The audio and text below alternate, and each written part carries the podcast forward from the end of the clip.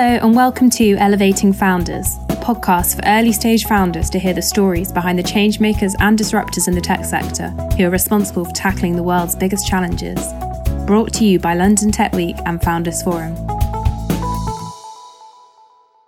This week, I had the pleasure of speaking to the founder of Menotech startup mPowder, Rebecca Brown. Rebecca shares her personal motivations for starting mPowder and what it was like starting and growing a business through a pandemic. She explains the challenge of launching a femtech startup in a male dominated investor market and the importance of driving conversations about the menopause, a stigmatized subject that remains a taboo even today. Rebecca is a true pioneer in this space, helping to dispel myths around the menopause and has successfully created a safe space for women to talk about their experiences and demand products that are suitable and relevant today. Even if you haven't experienced menopause yourself, it's a fascinating listen to learn about communities, funding, and untapped markets. So tune in.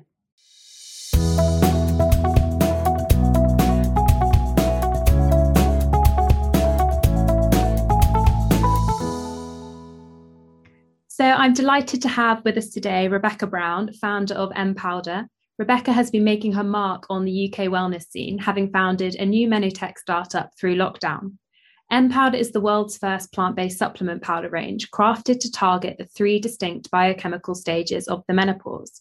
After gaining a degree in drama and English at Bristol University and rising through the ranks across multiple creative agencies and planning consultancies, Rebecca founded mPowder just under two years ago. Like most businesses, Rebecca's motivation for starting mPowder was born out of personal experience through a pain point of not being able to find the right brands or anything empowering to support women through menopause.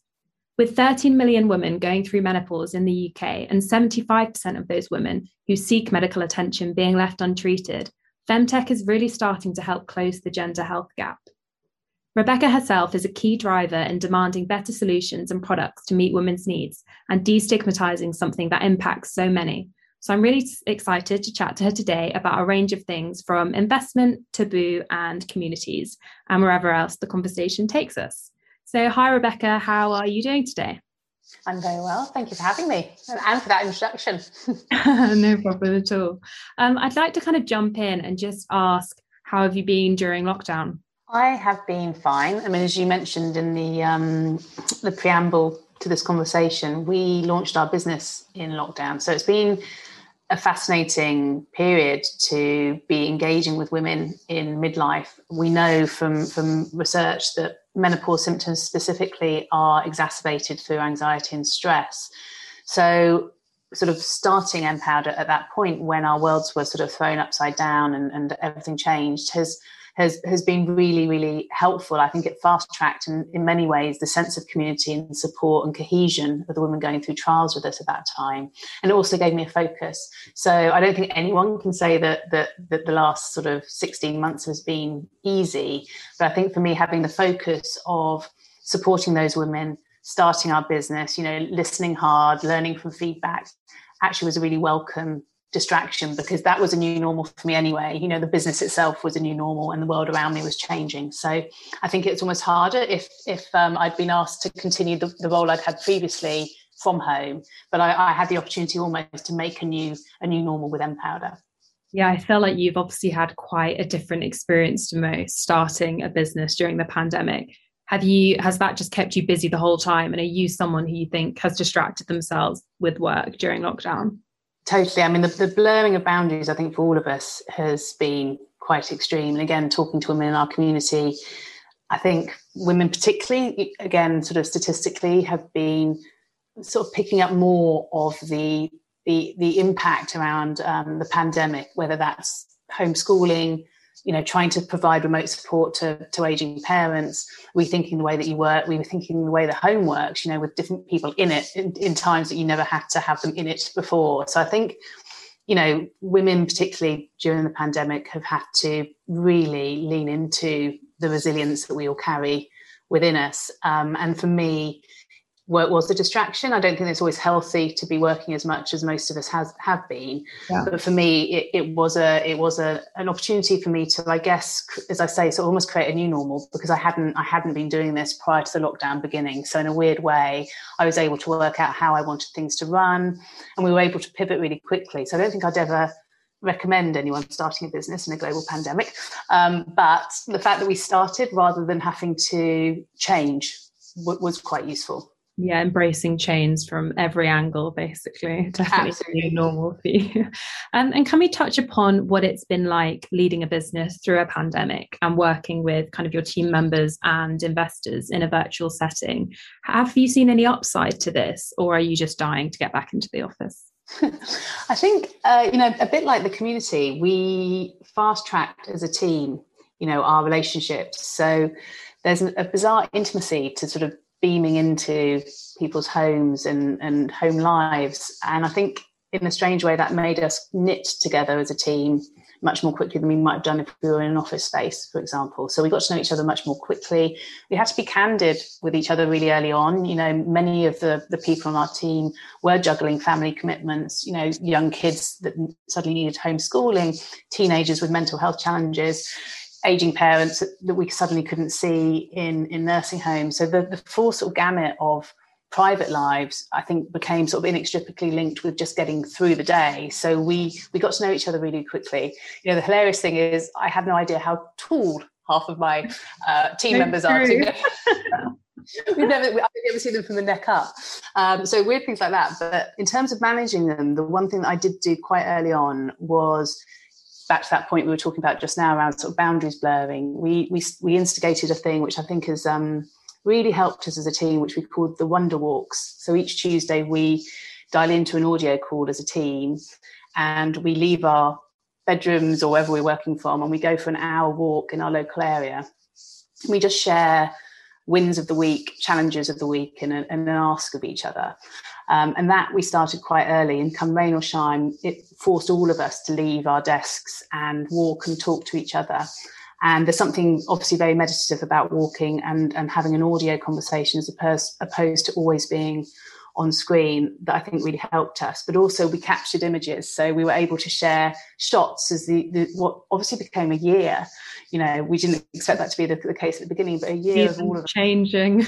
yeah, everything changing, the world's changing, and, and the seasons changing, and that, that became something I think we all look forward to, and we've we've kept it going actually. As the world slowly unlocks we're still doing our wonder walks but it's almost become part of the rhythm of the week for us as a team so that that was really helpful i think i think to your question around investors it was hard to raise during this kind of scenario because obviously the, the sort of shock waves of, of what happened economically initially meant that there's a, I think greater nervousness about where to invest as, as VCs. Yeah.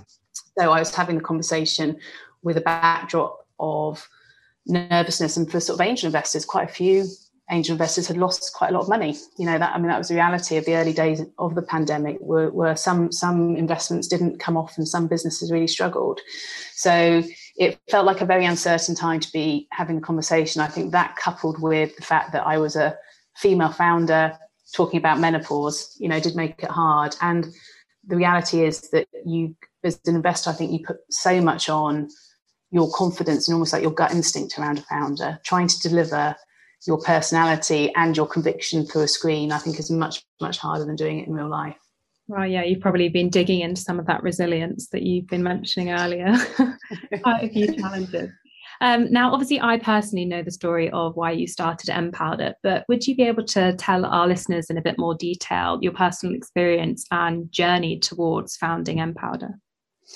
Yes. So, as you again, as you were saying um, in your introduction, I'm really at the point that I'm at as a result of an, a personal experience. So, mPowder was born out of my own perimenopausal journey. I used to be a planner in the advertising industry, so my job was to listen to people. I was a consumer researcher by trade, so that meant you know lots of research and engagement with with people from all kinds of, of different cultures and demographics to sort of build out brand propositions and business strategies that catered for individual needs.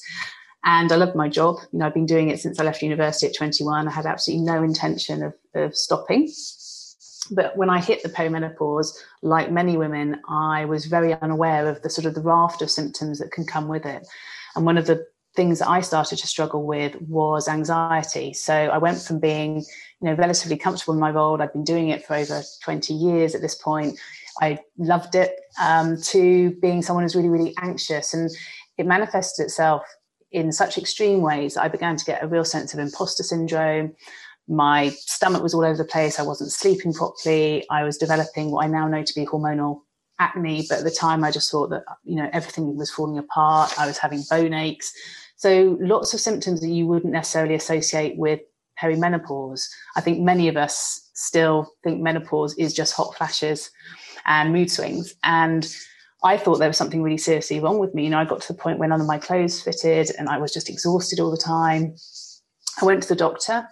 Um, and like again, most women, I was told that I was too young to be menopausal. So this is one of the biggest misconceptions around this transitional stage is that menopause itself is just a date in the diary. You know, it's just a 12 month period since your last cycle.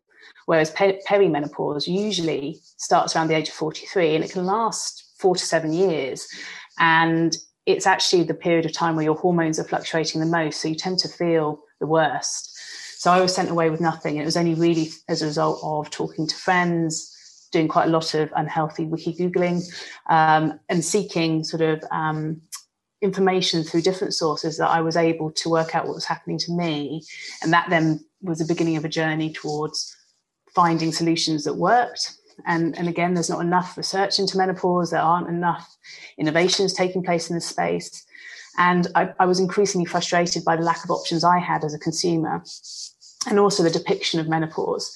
So if you go into your health food store, I, I often call the menopause aisle the end of life aisle because it's um, it's just the depictions on the pack, you know, of frail women that look like they're really really ready for a lie down, um, you know, we're often in cornfields in comfy shoes or on bicycles for some reason. Um, and it just didn't reflect me or any of my peer group.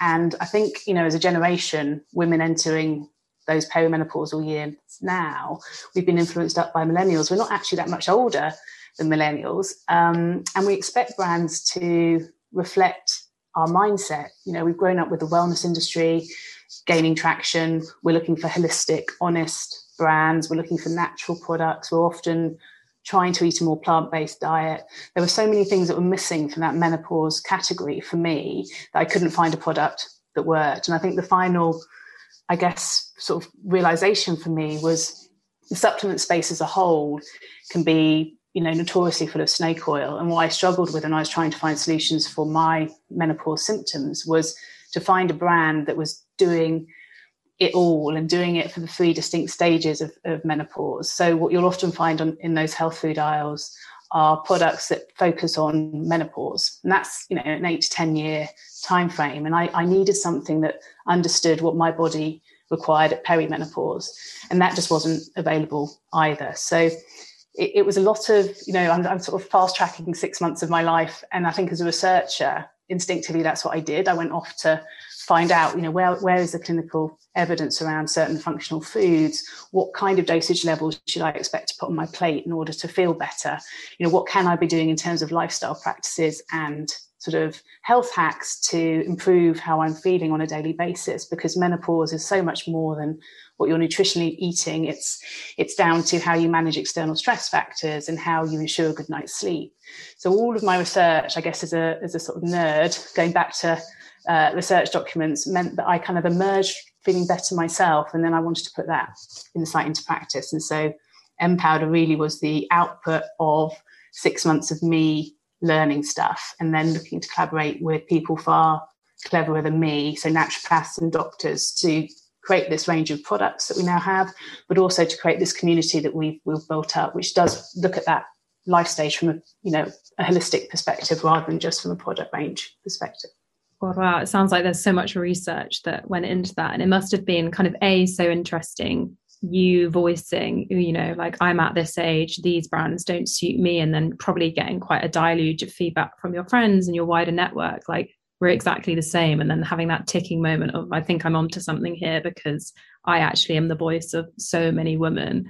And then also, it must have been really interesting doing the research kind of scientifically as well and thinking, I'm actually finding out so much that I haven't been told by doctors, and there's something slightly wrong there that I'm kind of able to do this really thorough research myself. And yeah, that, that sounds really good. Um, so you've obviously been up to so much in the last six months, um, launching a product, fundraising, kind of the list goes on. Can you tell us about how you went producing that first powder? Obviously, you've talked about the research and kind of finding out that there's that gap in the market. So, what was that next step of producing the powder and then turning into an entrepreneur? Can you talk to us about that? Yeah, I mean, I think um, I was speaking to a, um, a seasoned entrepreneur um, only last week, actually, and she was saying to me, you know, I was looking at supplements, but it just felt so hard to do something good, so I didn't. And I was like, yes, had someone told me that, I probably wouldn't have started either because it is. I think it's really hard. Um, so um, from the desk research, what the desk research I guess gave me was a long list of functional foods, essentially, that had been shown to have potential. And, and, that's the biggest challenge in the menopause space is there's so little money put into this life stage that even finding clinical um, evidence of potential is hard. So i kind of knew when i was doing my research that i needed then to lean on expertise and kind of proof in field effectively of, of products and herbs and um, botanicals. So I spent quite a lot of time talking to naturopaths, herbalists, and also medical doctors with an interest in functional medicine who accepted the role of medicines, which can be incredibly helpful at this life stage. And most of us will have the opportunity to look at HRT. That's the kind of main protocol for medical intervention um, during menopause. But what I wanted to look at was the nutritional um, potential of ingredients as well. So, doctors that were interested in how diet can impact on both symptoms and some of the long term risks that women have as they transition through menopause. So, what HRT is really good at doing is protecting our bodies against things like cardiovascular disease, diabetes, um, loss of bone density. All of these things happen to us as we age. But food can also play a role in um, mitigating those risks further and also addressing some of the symptoms that can be particularly unpleasant. So I got sort of almost like a SWAT team of very smart individuals around me because I just didn't have that um, knowledge or experience. And those individuals also were fascinating in that when you're working with a naturopath or a herbalist who's been working with menopausal women for years, they'll be working with ancient, ancient remedies that very rarely get the attention they deserve. And a bit like yoga or mindfulness, where, you know, in the last 20 years, we finally started using scientific methodology to discover what previous generations have known instinctively is that meditation calms our brain, it reduces blood pressure, it helps our fight or flight mode you know but the western world always wants scientific proof of these things. And it's similar really with with herbs and botanicals is that you'll look at some of these chinese medicine practices where they've been using herbs in communities for hundreds and hundreds of years because they work.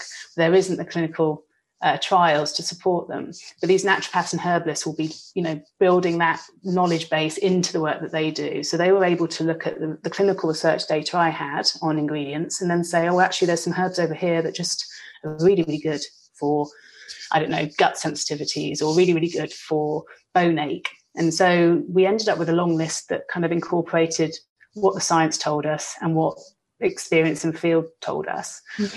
The next stage was to find um, a product development team that could help us take these functional foods into a powdered form that was actually palatable.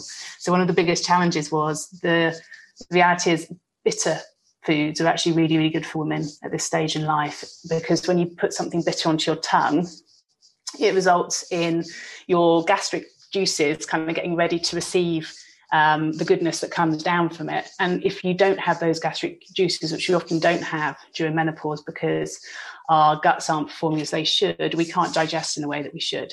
So we knew that we had bitter ingredients that weren't going to taste that nice, particularly to Western palates. And so, um, and particularly women who have been taught by the diet industry to rely quite heavily on sweetener. So there's no sweeteners in our products either. So the next step, once we had a, a flavour that we felt was palatable enough to be able to test, was to recruit a cohort of women from our online community to try the product. So it was really important for us not just to rely on what the lab told us and what experience had told us with, with um, naturopaths and, and herbalists working with women. We actually wanted people to take our blend for two months in order to see the efficacy of those those ingredients. So we went through a very small production run. Um, so these production companies will have what they call clean rooms, and so we source all of our ingredients from from around the world.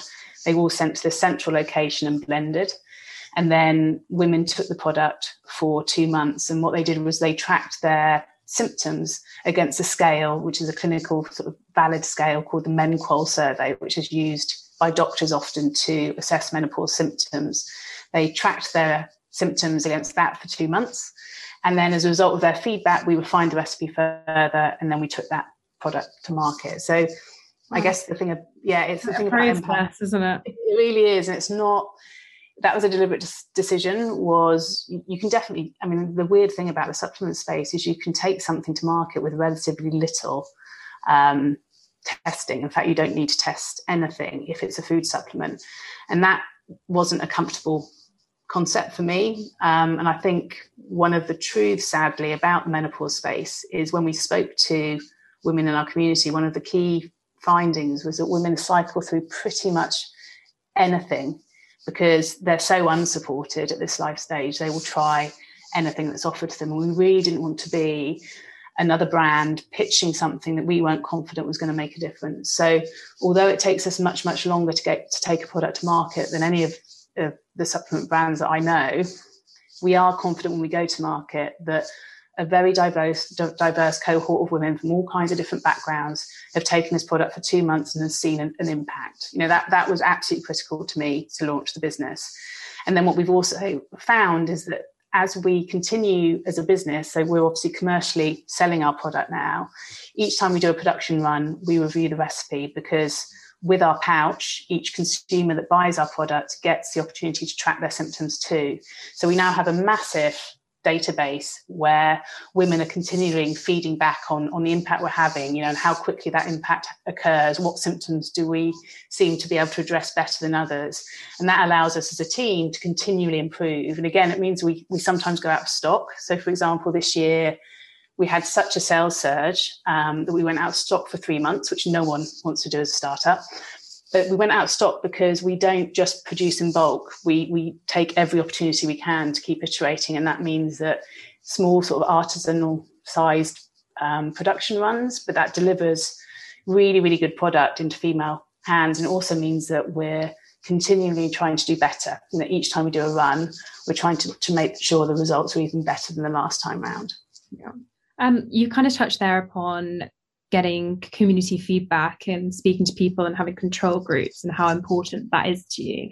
And I think what's coming up more and more in conversations at the moment is that power of community. And I think mPowder is a really good example of something that initially might be seen as a product, um, but actually, to produce the product, like you've just said, you needed to test it on trial groups and you do rely really heavily on feedback. And I remember reading a quote of yours, which I really liked, which was said that I think the brands that this world needs today are brands that put back into the communities that champion them. Um, and mPowder is obviously now a purpose driven, community based business. So, can you tell us a little bit more about how you engage with consumers and about the powder room and how important community feedback has been for that? Yeah, and I think I mean I think you know for me the one of the most shocking realities about becoming a menopausal woman is that you become invisible, and so you know you you it's like entering a, a, sort of a black hole. You're sort of trotting along quite merrily in your early 40s, uh, still feeling in touch with the world, still feeling represented by media. Mm-hmm. Um, and then the minute you you use the M word, you seem to sort of disappear. And the reality is, you know, women at this life stage are incredibly um, empowered in many levels. And we have all of that wisdom that we've acquired over you know the first 40 whatever years of our life. And yet one in five of us will leave the workforce because we feel unable to do our jobs anymore. You know one in three of us will consider leaving the workforce. And I think something like 79% of us feel like the media doesn't see us anymore and that the brands that we were buying into don't represent us anymore. So for me, launching a product into that particular sort of life stage of a female's life, I wanted to ensure that voices were heard. You know, that I wasn't another brand kind of selling into rather than hearing and seeing the community that we were looking to serve.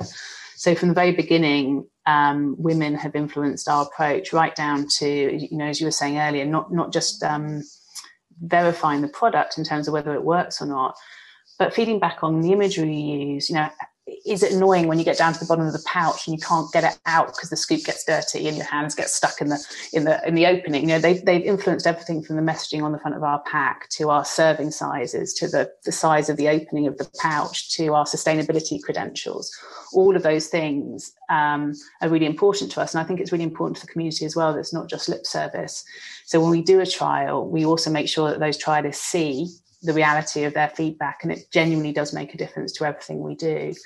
Um, and I think what's what's fascinating about that is if you can build a brand that is is owned by the community, because that's what I feel mPowder is. I feel like I'm kind of like the guardian of something that's really being shaped by the women looking for solutions and community connection.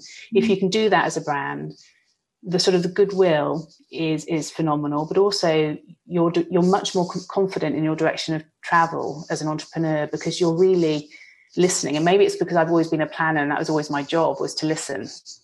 But for me, you know, everything from the programs we run, so we, we host monthly workshops in the powder room, which are designed really for women to get a good understanding of what other interventions they could consider. So we look at everything from HRT to cold water therapy to um, CBD to meditation. We, we look at all of these different um, lifestyle changes that can be made um, in order to feel better and also sort of nourish us into the next 50% of our life because menopause isn't the end, it's actually usually the midway point if we're lucky and women vote on those as well. So we ask the community, you know, what, what, what do you want us to look into next? What does your curious mind want us to explore next? And they determine the programs that we run as well.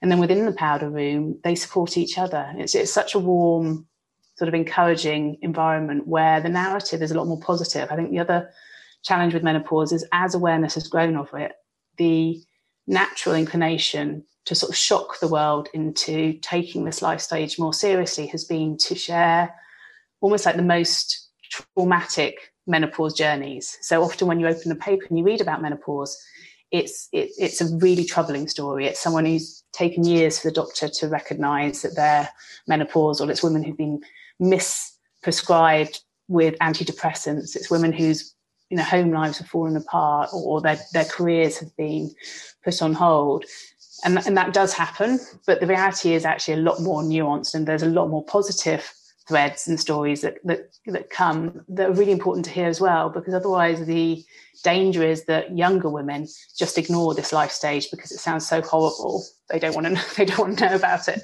So within the powder room it's it's also an opportunity for people to share life you know and the, and the voices are far more diverse and and, and there's far more hope and there's just a real sense of community and support. So that's what happens there. And I think, you know, for me, as I say, when we look ahead at our roadmap as to what happens next, it will be that community that tells us what they want. You know, do they want um, a tablet form of our powdered supplement? Do they want bars that they can take to work that make the whole sort of ritual of a morning smoothie a lot easier to integrate into their everyday?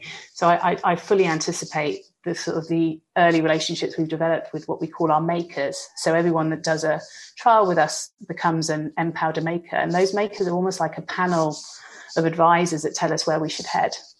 Oh, that's amazing. Um, can we touch upon the investment side of starting a business? I know the Elevating Founders community will be really interested in that. So you kind of touched upon it before, but obviously menopause has traditionally not been given a huge amount of attention, despite it being a billion dollar market. Um, femtech startups are becoming more and more prevalent, which is making investors sit up and listen at last. Um, but there is also that renowned challenge of the male dominated industry of investment, meaning funding can be stacked against you due to the lack of investment in female focused businesses. Can you talk us a little bit through your experiences, how you have found fundraising and the investment experience, what's been challenging, etc.? Yeah, um, it's. I mean, it is a challenge, and I think um, as a female entrepreneur, you kind of know that the odds are stacked against you. Mm-hmm. Um, you've obviously got sort of um, the reality of of the fact that most of the the VCs you meet are likely to be male, uh, which is really unfortunate, but remains the case. And I think coupled with that, as you as you mentioned in your question, menopause as a topic, not only is it a social taboo, it's also been a sort of uh, a grey area in terms of femtech and investment generally. So, what I found when I had to start looking at um, investing was I needed to begin by actually explaining what menopause was. So, you know, bearing in mind that you maybe have 20 minutes to grab someone's attention um, in an initial call, all of these um, investment pitches were happening over Zoom. I probably had to spend the, at least 50% of the call telling people what menopause was and kind of reframing it because society hasn't taught us about it. So women stumbled into this life stage full of misconceptions, but so do men because we're not we don't sit in biology classes at the moment and learn about menopause in the same way as we learn about puberty. Um, and so I had to learn how to tell my story in a way that I was comfortable with, but it was the easiest way to fast track uh, understanding um, from from VCs was to really share my own perimenopausal story and to explain to them what the world looks like as a perimenopausal woman because it won't have been an area that they've looked at before and I think you know the growth of femtech was helpful in the sense that there has been quite a lot of work done in recent years so there's an awareness building around the potential of focusing in specifically on female health but I still found that there was a sort of perception that menopause was niche you know and bearing in mind that it's the the life stage that every single woman will go through so unlike fertility and having children. Um, which you know not all women choose to do or not all women are able to do every single woman will go through menopause that's 51% of the population that's not niche um, but I often I was often presented with that sort of feedback that it felt like a niche a niche target audience. Um, so that was challenging. But I think once I kind of got my story straight and I was able to tell my story as a sort of um, a perimenopausal woman, and I guess with my background in marketing, again, the quickest way to explain what the world looked like was to share with them what the brands in the menopause space looked like, as opposed to what beauty and wellness looked like, you know, because it was a very clear um, sort of gaping void in terms of what was acceptable in terms of comms and mindset and kind of um, just overall tone of voice um, in a world that I was still in. And the minute I started looking at menopause products, it was like I was going back to the 1980s. So I had to paint a very sort of explicit picture and then put mPowder into that picture um, in terms of what its potential was. And I think, again, the most valuable thing for me in terms of seeking investment was I recognized very early the importance of community for me in terms of building out a product, but it also meant I had a, a sort of database of insight that I could take to VCs, which allowed me to sort of present a picture of a business that, although it was still at startup sort of bootstrap stage, I had a cohort of women around me saying that this is what they were looking for, this is what was missing, you know, this is their experience too. And that really helped VCs, I think, feel more confident in what we were proposing. Yeah. And then you had a really successful seed round and raised £550,000. Um, did you have a confidence gap in asking for that money? And how do you feel your courage has changed from then and now? Um, I think it's fair to say most women, uh, in terms of sort of entrepreneurship, do have a confidence gap in asking for things. If you talk to women in terms of the amount of diligence they do around mm-hmm. their forecasting and their business plan, it's often so much more thorough and considered um, than their male peers. And I think there's a sense of responsibility. You know, we treat money in a very different way. And if you look statistically at the likelihood of female founders, particularly at this life stage, um, succeeding, we're more likely to succeed with our business ventures than our male peers, which is very interesting when you then look at how little investment we get. Um, but um, in terms of the confidence gap, I think for me it was also about learning how the VC market works. You know, I'm not a serial entrepreneur. I haven't done this before. I've run businesses, but I've never gone out to seek funding. And it took me a while to understand what the sort of what the contract was. You know, when you're having a conversation with the VC, what are they looking to understand? And interestingly, I think probably my biggest learning was the stuff that I was worrying about, like the business plan and the detail behind that, and where was I going to be in five years' time, and what was my cash flow, my run rate going to be, really wasn't as important to those VCs as gut instinct like how do they feel about me how passionate did they feel i was about this business's potential how likely was i to inspire a team of people around me that were going to help me achieve my objectives you know could i bring on the best in terms of talent to work alongside me. Those are the things actually that they were really looking to evaluate. And I was I was down in the weeds looking at, you know, how many desks I needed. So I think that was a real a real learning for me. And I suppose looking back on it now in terms of confidence, I think the other thing I I stuck to my guns and I'm really proud that I did was I wanted women around the table with me. I wanted my cap table to be full of female names. And that did mean that I, I, I had to wait longer because female investors, I think it's quite fair to say as well, can be a little bit more risk averse too. So when you are at that very early stage as a business, they may not be as comfortable coming on board as some of their male peers. And so it meant that I had to sort of stagger my raise. I did what's called a rolling raise and I kind of got in my lead investor and then I kept persisting to find women I felt were strategically important to me in terms of their expertise, but also just to send out a signal that it was going to be women that were going to reshape this space. You know, it should be females determining what the menopause sector looks like, and it should be females, I think, powering those businesses. So I'm really glad I did that, but it didn't. It meant it took longer. Oh, that's really interesting. So you have 20% of your investors are female, is that correct? Yeah, that's correct. Cool. Right. I'm going to break up the conversation with some quick fire questions so the audience can learn a little bit more about you. Um, so, can you tell us what technology you have found most useful during the pandemic?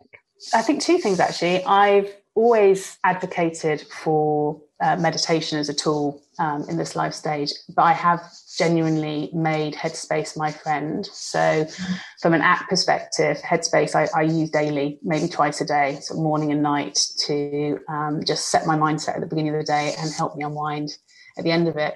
And then the other piece of tech that I found really helpful is because the world has become so online and so many of my meetings were um, via Zoom the app Otter, which allows you to transcribe mm. um, video calls, uh, has been invaluable. So all of the workshops we do, all of the uh, meetings we do, finding that as a way of shoving my meetings into that and getting a magic transcript um, a few minutes later has been a fantastic find. Oh, they're both great ones. If you could go to the pub with any entrepreneur, who would it be? Oh, dead or alive? That's a really good question. Um, it would probably be someone quite notorious. I probably would want to go to the pub with with Elon Musk. Um, you know, just to find out how his brain works and, and where his brain is heading. Going on with Bitcoin at the moment. exactly.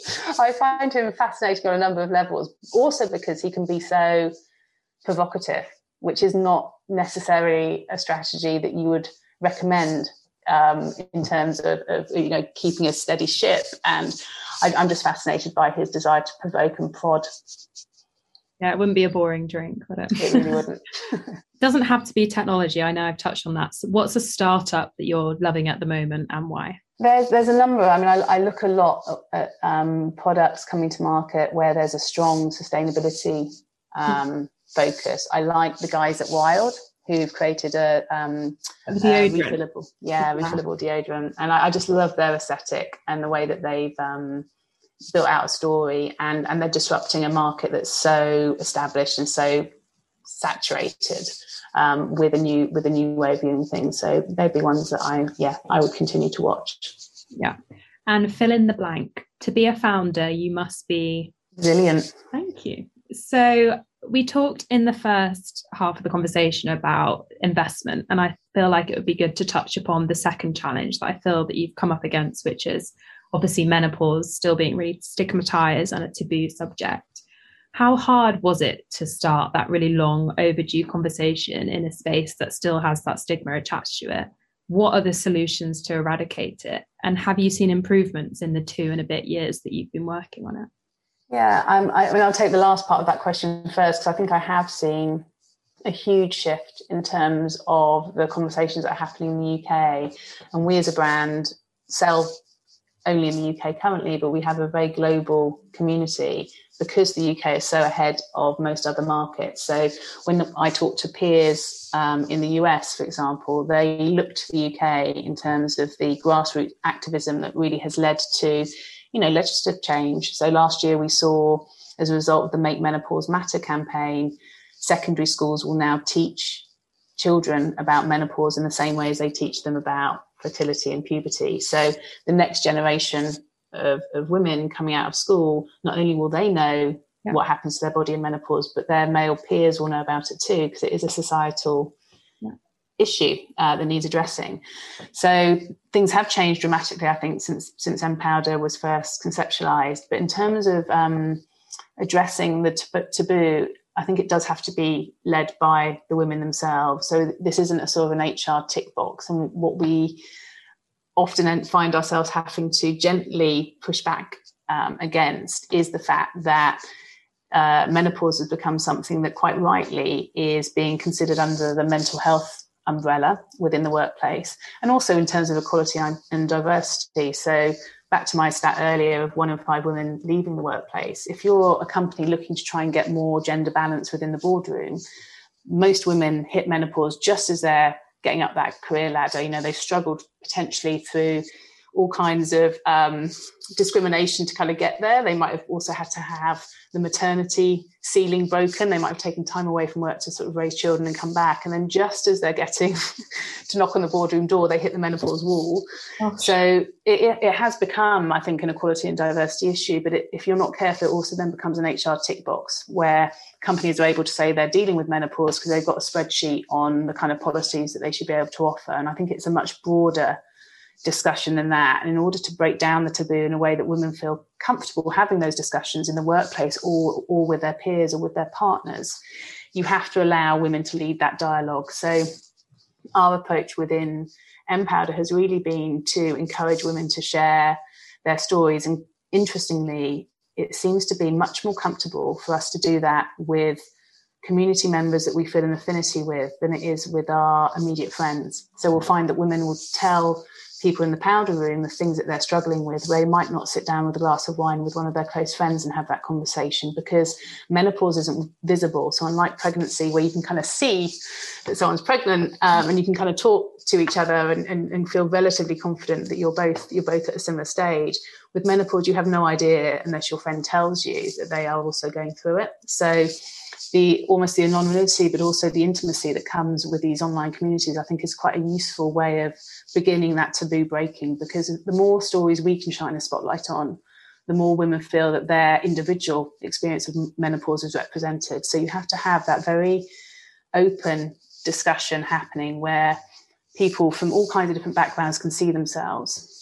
And I think that really is going to be the way that, that the menopause taboo is, is addressed. And interestingly, women that are much more confident with the difference and the brilliance of the female form are coming up in that generation behind. So the sort of destigmatization of periods and you know the menstrual cycle and the reality of childbirth. You know, if we think about how much that has changed in recent years to be, you know, it used to be that you'd get get to having um, your labour as a, as a woman in, in, in, who was pregnant, and, and no one had told you the reality that happens afterwards. You know, no one had no one had warned you what happens after you have your baby. And I think if you look to the feeds and the brands now that exist within the fertility sphere and also the menstrual sphere, they're much more honest. And so there's a generation of women coming to menopause who want that honesty too. So I think change is happening, um, but it has to be led by women. It has to be it has to be those voices that actually you know equally, you know, to my point around female investors and female founders shaping the menopause space, it's the voices of the women that we serve that will determine the pace of change and that destigmatization to take place.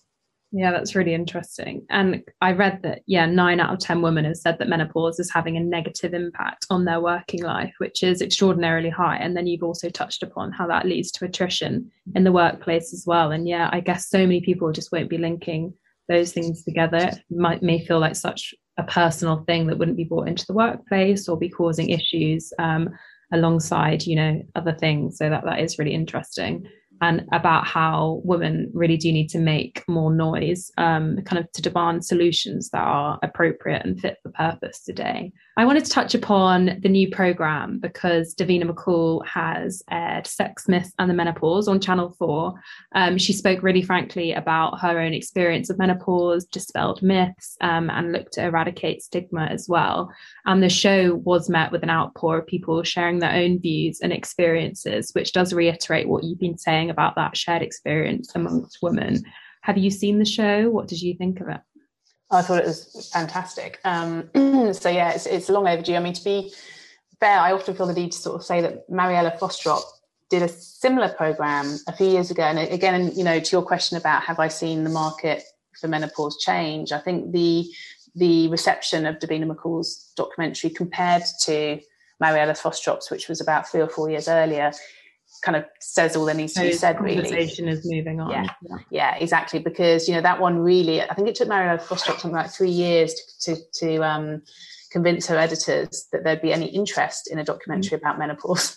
and then the Davina McCall one has had, like you say, such a such a response, both in terms of, of um, individual women sharing their stories, but also celebrities coming forward, media titles, you know, covering um, the story and ensuring that it isn't just a you know, it's not just yesterday's news. There's been a really concerted effort, I think, within media titles to continue the conversation beyond that that one airing of the show itself. And I think that's really encouraging as well. And I think, you know, Davina's focus really was on HRT. So there's a huge um, misconception, which was um, essentially the result of miscommunication of research about 20 years ago that means that many women are nervous of HRT. And that is really the scandal that she was looking to lift the lid on and, and re educate women on, but also lobby for change in terms of doctors getting the training that they need to adequately assess women's needs within surgery. Mm. Oh, no, that's good. And it's nice that you're kind of seeing that response echoed within your communities as well, as it really does show that conversation is being kickstarted. Um, and like you said, it's just great that shows like that are getting airtime now as yeah. well from media companies. Um, so, kind of going back to how you grew a business through the pandemic, which must have been very overwhelming, but also exciting. And then you must needed to rely on a lot of support and guidance at Elevating Founders, you know, we're really based on kind of communities and support teams and accelerators. And I just wanted to ask you, how important do you think accelerators or mentoring schemes and programs are in both building your network um, and launching a business? Because I know Founders Factory helped with your funding round, and you've mentioned David as and David and Rachel as mentors before, I believe. So it'd be good if you can give some color on mentorship and what you find most helpful. Yeah, no, I think it's in- incredibly valuable um, to have mentors, um, both in terms of your sort of personal progression and growth um, yeah. as a as a founder, but also in terms of your business strategy. And Founders Factory was invaluable for me for both of those reasons. I was quite strategic in the accelerator I chose. I wanted to have access to strategic partners that could help us from the very beginning think like a scaled business rather than a startup because I knew that we would do the test and learn. I've described to you in terms of iterating a lot in the early days with our product development and consumer feedback. Because of the lack of research into menopause I needed to to do that iteration process. But I didn't want to then get to the end of that and not be able to scale you know to find myself as a kitchen table business unable to take the learnings I had from those iterations to a scaled offering. So, working with a strategic partner like Reckitt Benckiser um, allowed me to do that. So, that was really valuable that the Founders Factory doesn't just sort of provide you the acceleration support in terms of shaping your business, they, they plug in that big corporate partner that has the relevance in terms of the sector that you're operating in and the ability to help you with that sort of scalability proposition. So that was really, really helpful for me. And I think the other thing is that being an entrepreneur can be really lonely. Um, you know, you often feel that you're having to always present this incredibly optimistic view. You know, you're pitching yourself constantly to VCs, you're having to um, sell your offering to consumers, you're having to bring on board employees that uh, quite understandably want you to feel confident and motivated at all times, at any time of the day. Um, and sometimes it can get quite exhausting. So having um, mentors that have been through um, an innovation program, have launched their own business potentially, is is really really valuable. So it just felt like there was people who got it. You know, there were people at the Founders Factory who knew how tiring it was to have done 14 investment calls that week and not had a call back, or you know, when your production line crumbles because of Brexit and you're sort of you've got your head in your hand and you you realize that other people are having the same challenges as you, and that really really helped me. It felt it meant I was able to sort of maintain my energy levels where I needed to, but I could also let the let my um, smiley face, um, you know, give it every now and then. yeah, exactly. My aching muscles, my yeah. my aching cheeks, um, and just and just be honest. You know, on the days where you feel like it's really hard and maybe it's too hard to continue, because we all have days like that. So I think yeah, that mentorship has been really really helpful to me. What's next for mPowder in terms of innovation and new digital offerings? Can you tell us a little bit about the successful trial and launch of your next product, mPowder MenoBoost? Yes. So um, yeah, it's been a really exciting one actually because PeriBoost, which is the product we launched at the beginning of lockdown. So we we had a two month trial, May to sort of August time, I think. Um, we all wrapped up for the first product and launched in September last year. That was for the perimenopause community. And what was interesting about that was it's probably the least recognized stage of menopause and and the hardest to get through and that meant that we were doing an education job as a launch brand so we were we were not only offering our product out we were struggling to explain to women that they were men, they were perimenopausal because they were very unlikely to be aware of it mm-hmm. so it was quite a hard educational piece to do. And MenoBoost is really different. Most women know when they've had their menopause because, as I was describing earlier, it's a, a sort of anniversary. It's a 12 month anniversary since you last had a period. So most women know. They don't always know to the exact date because not everyone tracks how often they have a period, but they do kind of know when they've reached their menopause or had their menopause. And it's also a much more established space. So you're going into a sector where women are likely to be taking other supplements that are offered for menopause symptoms.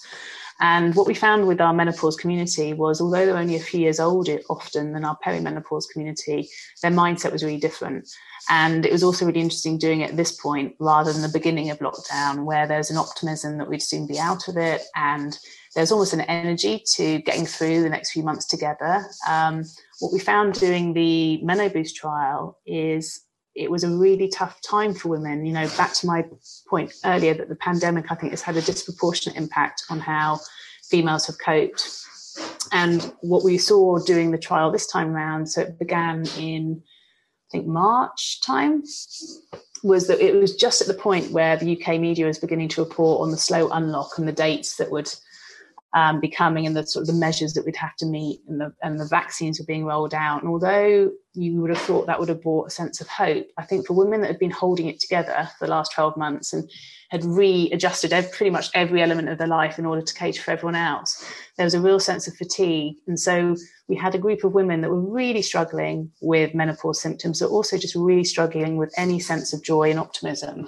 Um, and so supporting them through the two months was, was a fascinating journey because they definitely needed a lot more sort of hands-on support. And but what was really heartwarming was that their the sort of their the, the way that they valued that community that grew over two months was just phenomenal. You know, if you ever needed uh, sort of conviction that what you were doing was a good thing, uh, they really delivered that in spades. Because you know what we also realised was that because we've all become so socially distanced in every sense of the word from each other over the last year and a bit, women who were struggling were struggling very much alone. And so pulling a group of 50 women together to go through two months of trial where every week we were discussing other interventions, we were trying cold water therapy together or we were trying meditation together, it really, really built some very strong friendships. And the results of the trial were amazing. So the product performed incredibly well. So 89% of women saw their symptoms improve within those first two months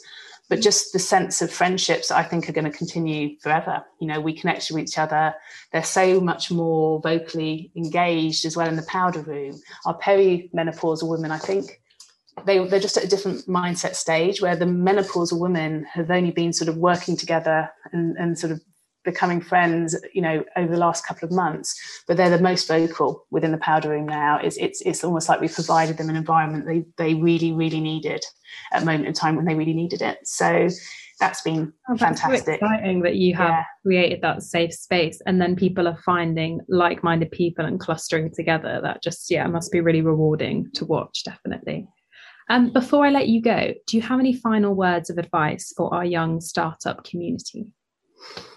Um, I think the the biggest bit, bit of advice I'd give, and it was something that I took on board myself when I was considering whether mPowder was something I should pursue or whether I should just go back to my day job uh, when I felt better, um, was you know, are you the only person who can take this idea to market? Mm. And I felt that um, with mPowder, I definitely wasn't the only person, but because of my planning background and my kind of like instinctive desire to build community and, and take a whole load of voices with me, because that's all I've ever done in my job, I felt that I had a unique perspective on a space that maybe wouldn't be an immediate um, solution or, or, or, offering that someone else would come to that space with. So I felt not uniquely placed, but I felt like my career up until this point had almost crafted an approach that was instinctive to me that might not be instinctive to others. So I think if I was a early stage entrepreneurs sort of considering whether to do something, just think about why it should be you, why it should be you to pursue it, because I think that is often what gives brands that succeed that that point of difference. yeah, that's really interesting. Like, what do your skills and background and everything that makes you unique? What does that lend itself? Yes, that's a really great yeah. way to look at it. Um, Rebecca, it's been amazing to chat to you today. And I know that the Elevating Founders community are going to love the conversation around community and kind of investment and all of those taboo subjects as well. Um, and you've definitely inspired people to tackle certain stigmatized topics and demand appropriate solutions as well. Can you tell the audience where they can find you online if they want to follow your journey? Yes, so we are on Instagram at mPowder Store. Yeah. And the shop, effectively in the kind of the journal and a lot of our story can be found at www.empowder.store. Amazing. Well, thank you so much, Rebecca. I really look forward to seeing Empowder grow and what you do next. Lovely. Thank you. Thanks for your time. Thank you. That's it for this week's episode of Elevating Founders. If you have any questions or comments, head over to our social channels linked in the show notes to join the conversation or email us at elevatingfounders at informa.com. If you enjoyed this episode, we would really appreciate it if you could rate and subscribe to our podcast. See you next time.